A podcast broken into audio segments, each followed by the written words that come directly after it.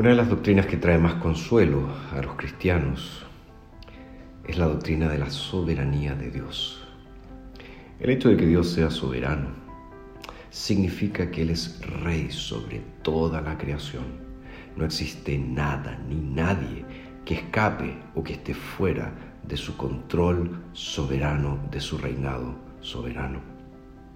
Y un ejemplo bien claro de esto lo encontramos en el libro del profeta Isaías, en el capítulo 45, donde encontramos que Dios se dirige al rey Ciro, un rey pagano, un rey incrédulo, pero el Señor lo llama ungido. Dice el verso 1 del capítulo 45, así ha dicho el Señor a su ungido, a Ciro, a quien tomé por su mano derecha para sojuzgar a las naciones delante de él, para desvestir a los reyes de sus armaduras y para abrir puertas delante de él, de modo que las puertas de las ciudades no se cierren. Eh, lo que está haciendo aquí Dios es decir que eh, Ciro será un escogido y ciertamente está siendo preparado para una tarea en específica, tarea que el Señor le ha asignado. Ciro realmente eh, será un instrumento de Dios para cumplir los propósitos de Dios, a pesar de que Ciro jamás sepa respecto de eso. Y dice el verso 5, yo soy el Señor y no hay otro.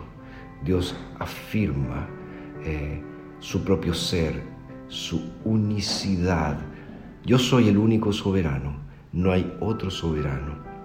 Y dice, aunque tú no me conoces para que desde el nacimiento del sol y hasta el occidente se sepa que no hay nadie más que yo. Yo soy el Señor y no hay otro. Yo soy quien forma la luz y crea las tinieblas, quien hace la paz y crea la adversidad. Yo, el Señor, soy quien hace todas estas cosas.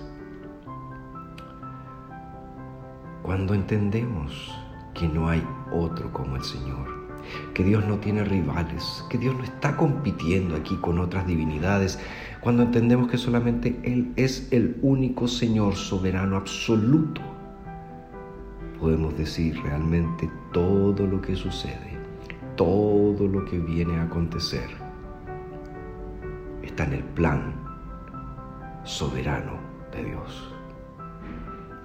Y esa seguridad y esa convicción debe arraigarse profundamente en nuestro corazón, porque ciertamente todos hemos pasado por épocas eh, de alegría, otras veces por épocas de tristeza. A veces enfrentamos desafíos que imaginamos que son imposibles o a veces pensamos que hay toda una conspiración eh, universal en contra de nosotros. Bueno, no hay cosa tal como esa. Dios soberanamente hace todas las cosas, gobierna sobre todos. ¿Estás tú sometido a ese rey soberano?